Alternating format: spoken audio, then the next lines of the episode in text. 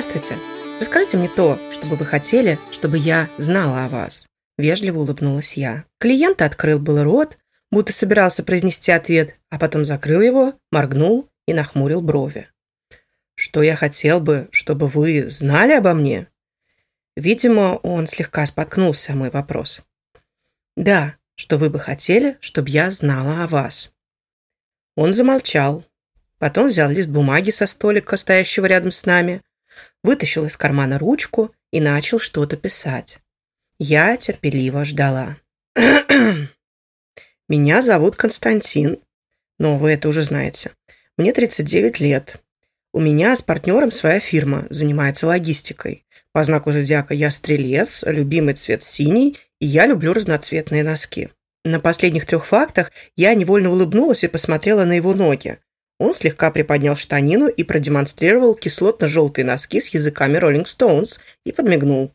В ответ я тоже слегка приподняла штанину, демонстрируя ярко-фиолетовые носки с бирюзовым пламенем, которые мне подарила любимая подруга и коллега. Я их надеваю на консультации не всегда, но, видит Бог, я очень радовалась, что сегодня с утра выбрала именно их. Он, понимающе кивнул, я, понимающе кивнула в ответ. Так мы установили доверительные отношения.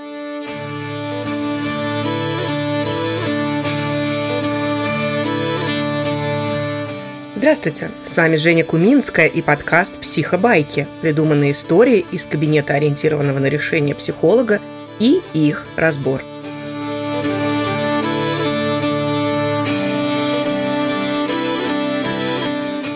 А еще мне мешают вспышки гнева.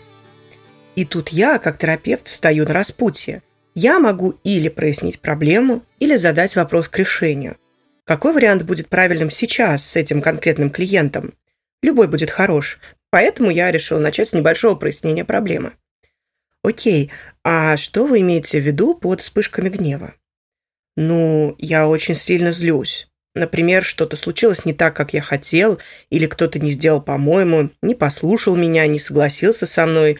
В общем, если получается не так, как я ожидал и меня будто с головой накрывает. Я перестаю соображать, что происходит. Сознание будто машет мне ручкой. Вот я был в сознании, потом бац, пустота. Потом сознание включается вновь, и я вижу разбросанные, разломанные вещи. Хотя нет, там не совсем пустота. Но я как будто смотрю фильм или даже видеоигру. Типа Doom, знаете, в которой только руки видны. И вот я вижу, как эти руки берут стакан и кидают его в стену или разбивают ноутбук о ближайший стол. И иногда я могу задеть кого-то, кто стоит рядом. Например, осколок отлетит и поцарапает. Или очень напугать этого кого-то. Из-за этого у меня не клеятся отношения с женщинами, да и с мужчинами, честно говоря, тоже. Я слышал, что за спиной меня называют психом и предпочитают никуда не звать, чтобы я не бушевал. Угу. Значит, э, когда что-то идет не так, как вы ожидаете, вы испытываете гнев и крушите все вокруг. Это мешает устанавливать отношения с людьми, и вас боятся, и поэтому вы пришли ко мне. Я правильно услышала, что разговор идет только про неодушевленные предметы? Да, все верно. Людей я не бью. Считаю это неправильным в любой ситуации. Окей. А что должно у вас появиться, чтобы вы сказали, вот теперь работа закончена, мне больше не надо приходить к Евгении? Я должен буду перестать злиться, когда что-то не так. Я спросила, что должно появиться, клиент ответил, что должно пропасть. Окей, попробуем еще разок. То есть, когда что-то не так, вместо злости вы что будете испытывать? Ничего. Вот тут очень хочется сказать клиенту, ну так же не бывает, но нельзя. Так что улыбаемся и спрашиваем дальше. Угу. То есть, когда что-то не так, как вы ожидаете, вы не будете испытывать ничего, вам будет все равно. Да. Вы хотите ничего не испытывать во всех ситуациях, когда что-то не так, как вы планировали? Да, во всех. Неужели вся консультация будет игрой в одни ворота? Надо, наверное, заканчивать задавать закрытые вопросы. Угу. А как тогда там, в будущем, вы будете понимать, что что-то не так, когда вместо гнева будете ничего не испытывать? Ну, потому что результат не соответствует ожиданиям.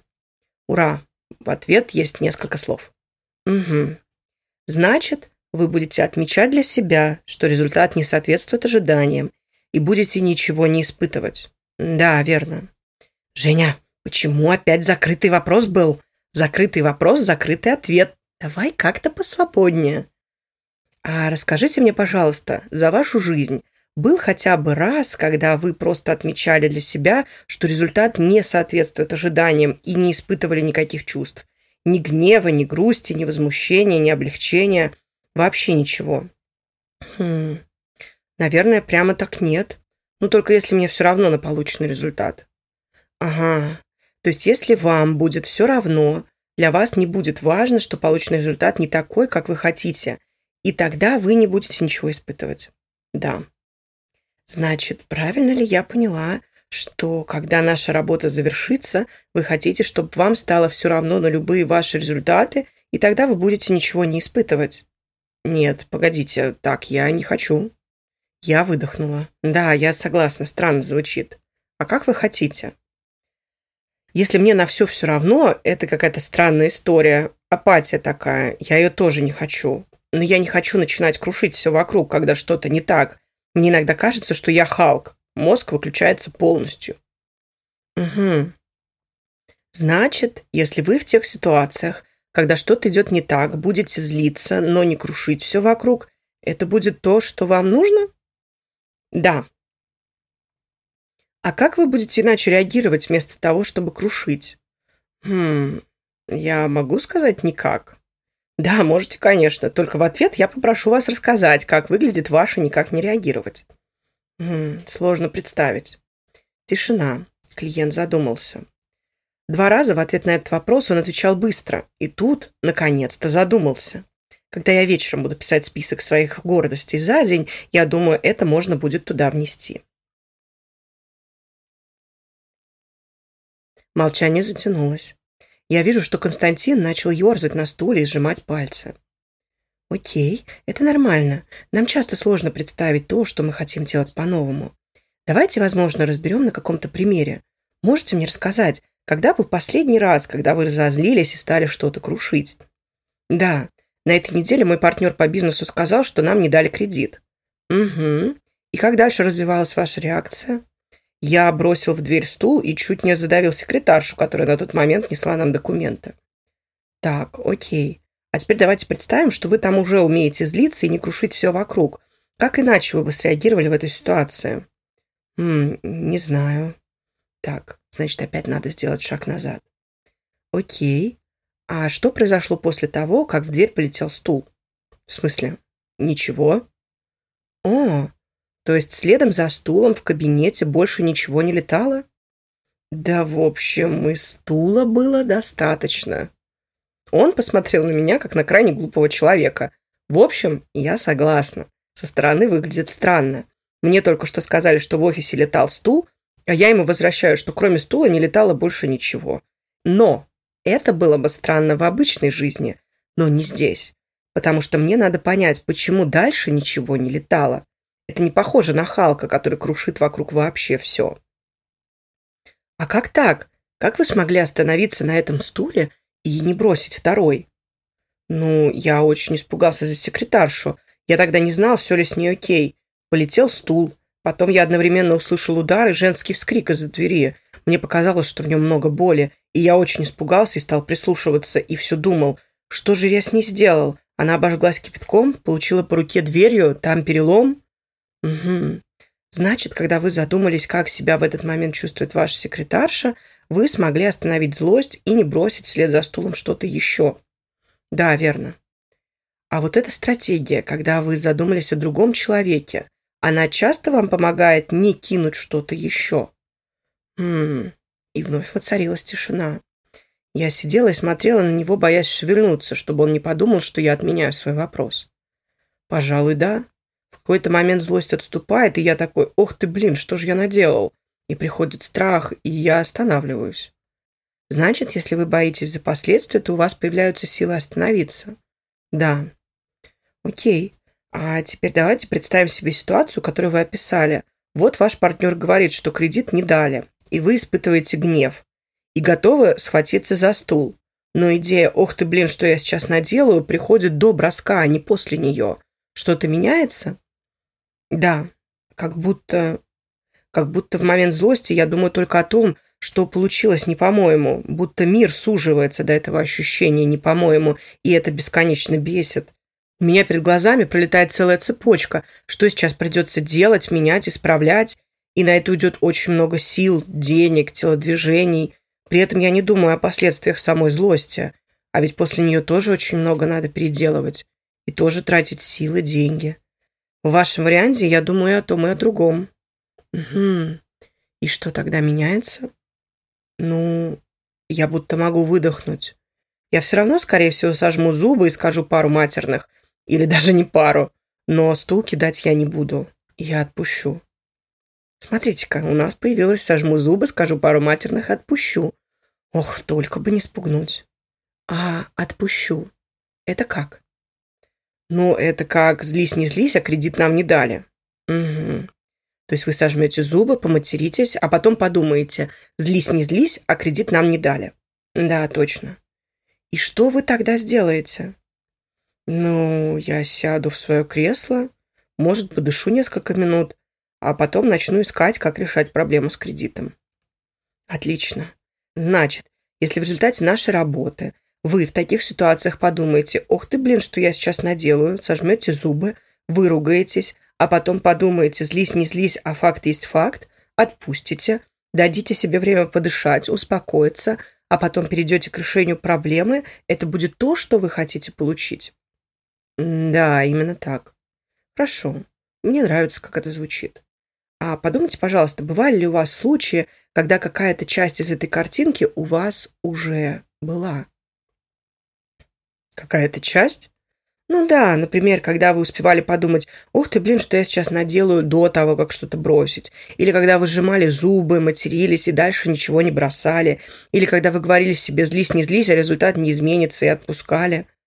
Мужчина слегка смущенно улыбнулся. Я иногда дышу. Дышите?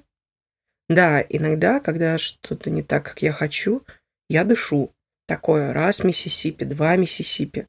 И пока дойдет до 5 Миссисипи, я уже не хочу кидать что-то.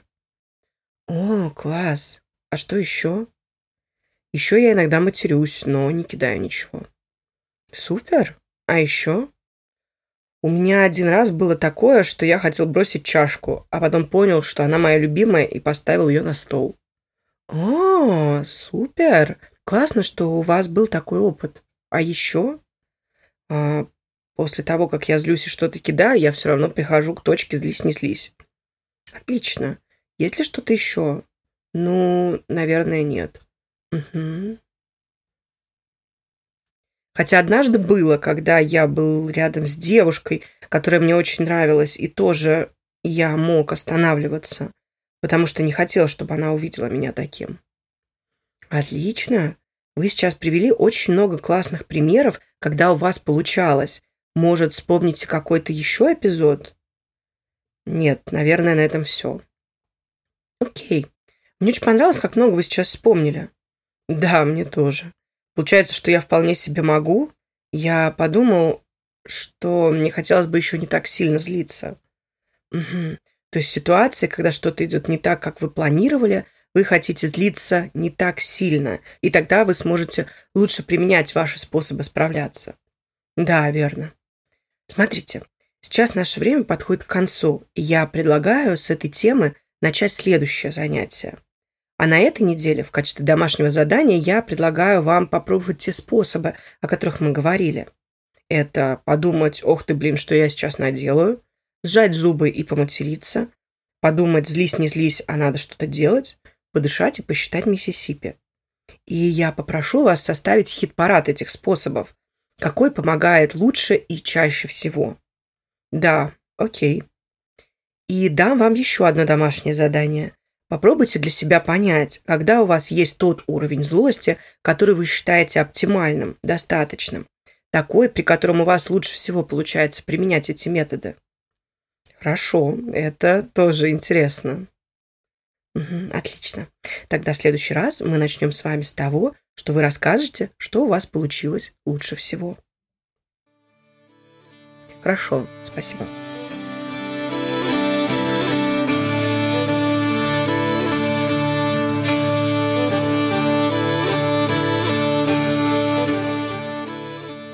Ну что, а теперь давайте разбирать. Здравствуйте, расскажите мне то, что вы хотели бы, чтобы я знала о вас. Это достаточно нестандартный вопрос для начала сессии. Обычно терапевты спрашивают, расскажите, что вас ко мне привело, что вас беспокоит, или расскажите о своей проблеме. Но эта фраза не о проблеме. Она охватывает гораздо более широкий контекст, передавая клиенту право выбора, что рассказывать, а что нет. Это называется разговор, свободный от проблемы. Его задача – перефокусировка клиента с проблемы на решение, а также установление терапевтических отношений. В нашем выпуске этот разговор не очень длинный, но вообще вы можете задавать вопросы к элементам решения или ресурсам, которые услышите в ответ, тем самым расширяя время этого разговора. С одной стороны, тут может быть и проблема, но ровно в том размере, в который клиент готов ее осветить незнакомому человеку. Факты, подробности, такие, которые он выбрал сам. А с другой стороны, Вопрос позволяет рассказать любую информацию, которая проблемы не касается, но важна для клиента. Важна настолько, чтобы психолог о ней знал. Обратите внимание, я не задала ни одного вопроса о проблеме, но клиент о ней рассказал. Почему так? Потому что проблема в фокусе внимания. Так работает наш мозг. Все пространство внимания занимают нерешенные задачи. Как только задача выполнена, на нее больше нет смысла тратить силы, и она внимание больше не занимает. Вы можете это видеть, когда общаетесь с друзьями и знакомыми. Спросите их, как дела, и они расскажут вам о том, что в данный момент является для них проблемой, над чем они думают, чем живут и что у них болит. Так что просить рассказать клиента о проблеме абсолютно не обязательно. Он и так это сделает. А вот о решении стоит, что мы и делаем. Итак, Константину мешают вспышки гнева. И тут я могу сразу спросить о решении, что клиент хочет вместо, а могу исследовать крайне непонятное словосочетание вспышки гнева. И тут на самом деле нет единственного правильного варианта. Все варианты нормальны. Иногда бывает так, что желание найти лучший ответ парализует терапевта. Но у нас нет задачи найти ответ на вопросы жизни, Вселенной и вообще. Этот ответ уже известен – 42. А наша задача – просто задать следующий вопрос. И если окажется, что клиента он не продвигает, то мы можем задать еще один – какой-то из них обязательно продвинет. Важно только внимательно следить за тем, что говорит клиент, чтобы не упустить тот самый ответ. В нашем случае это ответ, содержащий образ результата. И да, на сессии с Константином с этим было очень туго. Вопрос о результате мне пришлось задать несколько раз. И да, так бывает. В ответ мы слышим, что клиента беспокоит две вещи. В некоторых ситуациях он в гневе крушит все и из-за этого не может построить какие-либо долгосрочные отношения. И мы видим две области проблемы – отношения и вспышки гнева. Выбор, естественно, за клиентом. Мы можем спросить про проблему, можем про результат. Мы работаем в РКТ, значит, спросить про цель нужно как можно раньше. И раз я и так на один вопрос отложила это – то теперь совсем-совсем пора. Здесь я спрашиваю про критерии завершения. Что должно появиться, чтобы клиент сказал, что терапия закончилась?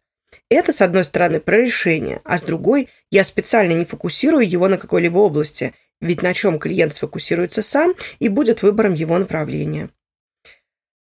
Вообще прояснять, чем должна закончиться терапия в самом ее начале, очень полезное дополнение к любому методу потому что так у клиента появляется ощущение, что терапия конечна. Отсюда легко уйти в целеполагание. Вы сразу увидите масштабы. Это про одну проблему или клиент хочет говорить про много разных. А еще вы увидите, способна ли терапия с ее методами привести к изменениям, которые хочет клиент. Например, красную машину терапия купить не может. Да и вообще, вопрос про критерии завершения – отличный способ переключить фокус клиента с проблемы на решение. Дальше мы видим, что клиент не дает ответ про решение несколько раз подряд. Это трудный вопрос для клиента. И я продолжаю его задавать, каждый раз немного меняя. В какие-то моменты вместо закрытого задаю открытый. На него невозможно ответить односложно. Если не получается в общем, предлагаю подумать на каких-то примерах. Внимательно слежу за реакциями клиента. С одной стороны, я хочу дать ему пространство для размышления – с другой, я не хочу повышать его тревожность. Я не хочу, чтобы он волновался, что не может ответить. Для меня альянс важен так же сильно, как и ответ на поставленный вопрос. Тут сложный момент. У нас нет задачи убрать любой дискомфорт на протяжении сессии. Бывают сложные вопросы, бывают тяжелые темы. Но этот дискомфорт должен быть для клиента посильным. Поэтому мы следим за невербальными проявлениями, то есть за телом, мимикой, тональностью и громкостью голоса, и всегда готовы задать другой вопрос или тот же самый, но попроще. А расскажите мне, пожалуйста, за вашу жизнь был хотя бы раз, когда вы просто отмечали для себя, что результат не соответствует ожиданиям и не испытывали никаких чувств, ни злости, ни грусти, ни возмущения, ни облегчения, вообще ничего. Это хитрый вопрос. Он выглядит как моменты будущего в настоящем, и одновременно это проверка на экологичность. То есть на то, действительно ли эта цель та, что нужна клиенту. Обратите внимание, я не говорю «ты хочешь что-то странное». Я не подвергаю сомнению но мне важно показать клиенту возможный результат. Поэтому я практически раскручиваю эту цепочку до максимума вопросом, значит, правильно ли я поняла, что когда наша работа завершится, вы хотите, чтобы вам стало все равно на любые ваши результаты, и тогда вы будете ничего не испытывать. И клиент понимает, что нет, это не его цель, это не то, чего бы ему хотелось, и уже после этого ищет компромиссный вариант. Не потому, что я сказала, что это невозможно, а потому, что сам так не хочет. Да, иногда приходится указывать на особо нереалистичные задачи, но этот случай оказался не таким. А еще это можно сделать при помощи шкалирования, но об этом как-нибудь в другой раз. А сейчас давайте соберем все формулировки вопроса про желаемый результат, которые были в этой сессии. Клиент с трудом на них отвечал, поэтому их оказалось много. Первый. То есть, когда что-то не так, вместо злости, что вы будете испытывать? Второй. А как вы хотите? Третий. А как вы будете иначе реагировать вместо того, чтобы крушить все вокруг, когда злитесь? Четвертое. А теперь давайте представим, что вы там уже умеете злиться и не крушить все вокруг. Как иначе вы бы среагировали в этой ситуации? Пятый. Значит, если в результате нашей работы, когда что-то не так, как вы хотите, вы подумаете, ох ты, блин, что я сейчас наделаю, сожмете зубы, поматеритесь, а потом подумаете, злись, не злись, а факт есть факт, отпустите, дадите себе время подышать, успокоиться, а потом перейдете к решению проблемы, это будет то, что вы хотите? Пять. Пять, Карл! Пять раз я пыталась понять, что клиент хочет. Плавно отступала, слегка меняла вопросы, добавляла новые условия, затрагивала новые области опыта, в которых клиент может найти ответ. Я вам так скажу, это требует терпения, принятия и возможности потом в одиночестве покричать и, конечно, добавить это в свои достижения. Обратите внимание, как менялись эти вопросы. Первые два общие, третий на основе негативного ответа. Мы знаем, что клиент не хочет, я фокусирую его на этом и спрашиваю, а как он хочет иначе. Четвертый – исследование конкретной ситуации. Вот было. Клиент вспомнил, повел себя так, как не хотел, а как повел бы, если бы умел иначе? Пятый вариант – это почти деформулированная цель еще и с шагами, чтобы можно было применить на себя и вновь проверить на экологичность. То есть цель вопросов одна и та же, а форма меняется так, чтобы клиент в результате мог на него ответить. А теперь тот кусочек, ради которого вообще я задумывала этот выпуск. Что, если клиент говорит, что нет улучшений? Давайте подумаем вместе. А когда нет улучшений, что есть? Есть стабильность. Или есть не ухудшение. Или есть ухудшения, но не настолько плохие, как могли бы быть. Тогда мы берем его поведение и спрашиваем, а как ты так сделал, что не стало хуже? В одном из своих интервью Инсу и Стиву задают вопрос, а что делать, если клиент пришел с ухудшениями? Они спрашивают, а что значит с ухудшениями? Ну, например, клиент хотел перестать бить окружающих, но на следующей сессии говорит, что вновь в порыве гнева ударил близкого. Инсу отвечает, мы начинаем исследовать, как у него получилось сделать так, а не хуже. То есть, как ты смог остановиться? Что ты такого сделал, чтобы остановиться? На это вопрошающий возразил. А если скажет, что меня остановил кто-то третий? Схватил руку и остановил. И тогда Инсу описывает, как когда-то видела, как злится пятилетний мальчик. Он продолжал брыкаться и пытался ударить вокруг людей, даже когда его держало несколько человек. Так что если кто-то схватил руку клиента и после этого он смог остановиться, значит клиент смог остановиться, а не его остановил кто-то третий. И это успех. Маленький, почти незаметный, но его можно исследовать. Найти в нем то, что работало, и придумать вместе с клиентом, как делать этого больше. Ведь именно так мы с вами все и учимся чему-то новому. Мы попробуем что-то сделать. Если это что-то по-настоящему новое, то в первый раз, скорее всего, результат будет не тем, который нам нужен, который мы представляли. Но если мы разберем полученный результат на кусочки, то обнаружим, что что-то все же получилось. И вот уже вместо «у меня не получилось совсем» это превращается в «у меня не получается одна или несколько частей». Да, как будто тяжело применить эту историю к человеку, который бьет близких. Но он у нас, а значит, он хочет перестать это делать. Кстати, тут можно было построить еще одну линию от того, что клиент не бьет людей, а только вещи. Это прямо успех. Конечно, надо выяснять, как он это делает. Но я все же выбираю про дверь и стул. Как он смог остановиться после? Может ли он это применить вновь? А когда я с ним выявляю работающую стратегию, я предлагаю представить, что он использует ее на более раннем этапе, когда стул еще не полетел. Я не говорю «Окей, делай так, и тебе будет счастье». Я спрашиваю «А давай проверим, тебе это поможет? Тебе это подойдет?» И стратегия эта не должна быть идеальна. Она должна работать в мире клиента. Ну а после того, как мы вместе нарисовали новую желаемую картинку с применением выявленного навыка – я спрашиваю, а подумайте, пожалуйста, когда какая-то часть этой картинки у вас уже была? Это вопрос про моменты будущего в настоящем или hidden miracles, спрятанные чудеса. Он отличается от исключений тем, что вместо того, чтобы искать любые случаи, как не в проблеме, мы ищем, когда есть прямо желаемый результат, его кусочки. Чтобы задавать такие вопросы, нужно уже проговорить с клиентом цели и узнать образ результата.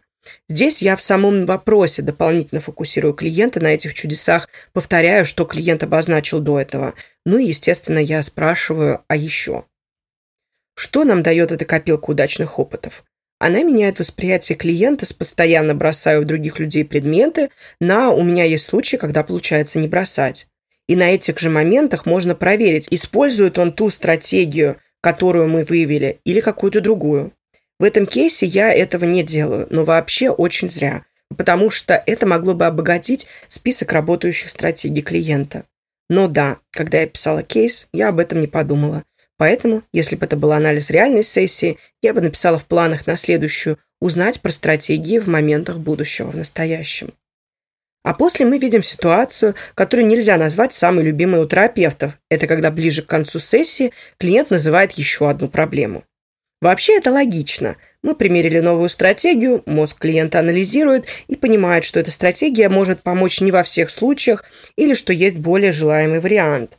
Он в начале сессии не осознавал, что ему хочется меньше злиться. Вернее, сначала он хотел не испытывать гнев вообще, а потом именно не кидать предметы. Работа с эмоциями – это про несколько навыков. Эмоции нужно осознавать, понимать, осмыслять, принимать, выражать, регулировать, выносить, если не получается их снизить, и трансформировать. Если бы я была экспертной, я бы прошла по порядку по всем этим умениям, но я иду туда, где клиент мне показывает точку входа. Это как будто в доме есть парадный вход, но клиент берет меня за руку и заставляет залезать на дерево и зайти через окно на втором этаже.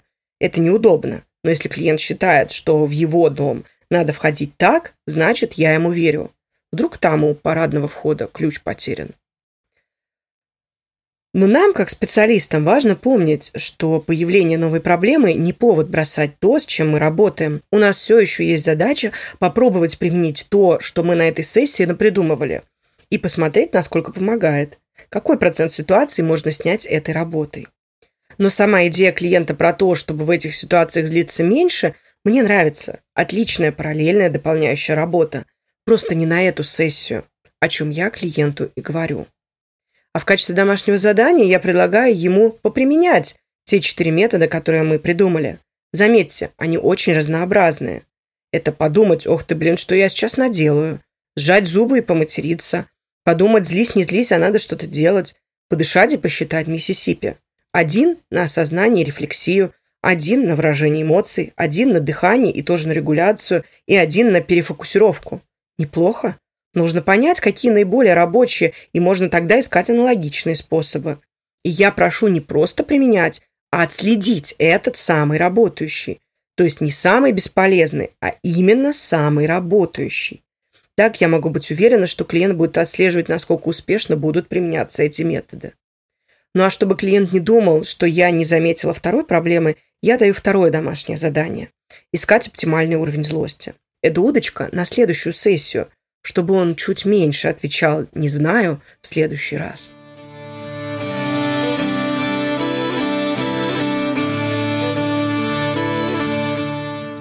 Вот так мы с вами прошли от клиента, который не мог представить себе образ результата от слова «совсем», к клиенту, который будет пробовать на неделе применять работающие для него способы больше. И у меня есть вопрос к вам. Какие способы регулировать эмоции есть у вас? Какие из них работают круче всего? Можете вспомнить несколько ситуаций, когда вы подумали, ох, как круто, что у меня есть этот навык? А еще есть второй вопрос. Вы видите, что консультация закончилась на середине диалога. Дальше разговор про изменения и про оптимальный уровень злости. Хотите, следующий выпуск будет продолжением? Я покажу, как говорить об изменениях, как работать с оптимальным уровнем чего-либо в ориентированном на решение русле. Пишите в Телеграме, ссылка в описании. И вообще, я буду очень рада обсудить с вами вопрос про работу с эмоциями в ориентированном на решение подходе, потому что это один из самых часто задаваемых вопросов. Теперь, чтобы вам было удобнее смотреть на кейс, я буду выкладывать его в Телеграме, потому что не так легко его воспринимать на слух. Я думаю, будет классно, если есть и текст, и звук. Ну а в завершение приятное объявление. Мой подкаст стал информационным партнером третьей международной конференции по консультативной психологии и психотерапии, посвященной памяти Федора Ефимовича Василюка. Ее совместно организует МГППУ, моя альма-матер, институт, в котором я получала свою специальность, и Психодемия, моя вторая матер, в которой я преподаю с момента ее основания. Она пройдет 11 и 12 ноября 2022 года в Москве. Вообще, эта конференция родная – потому что наша лаборатория участвовала в ее организации с самого первого проведения. В первый день будут круглые столы, стендовые доклады, пленарные заседания, а во второй – много классных и разнообразных мастер-классов по разным направлениям психологического консультирования и психотерапии. Подробности на сайте, ссылку прикрепляю в описании и скину в наш телеграм-чат. Участвовать можно в качестве слушателя или отправить заявку на проведение мастер-класса или стендового доклада. А еще мой подкаст дорос до личной редакторки. Хочу вам представить человека, который мне помог редактировать сегодняшний выпуск. Это Ирина Знаменская, моя потрясающая, очень любимая подруга коллега, которая теперь будет помогать мне в том, чтобы вычищать все мои ляпы, которые появляются, когда я пишу текст для выпуска. Надеюсь, это сделает подкаст интереснее и более приятным для восприятия. Ну а на сегодня мы завершаем. Следующий выпуск планирую через месяц. Всех обнимаю. До свидания.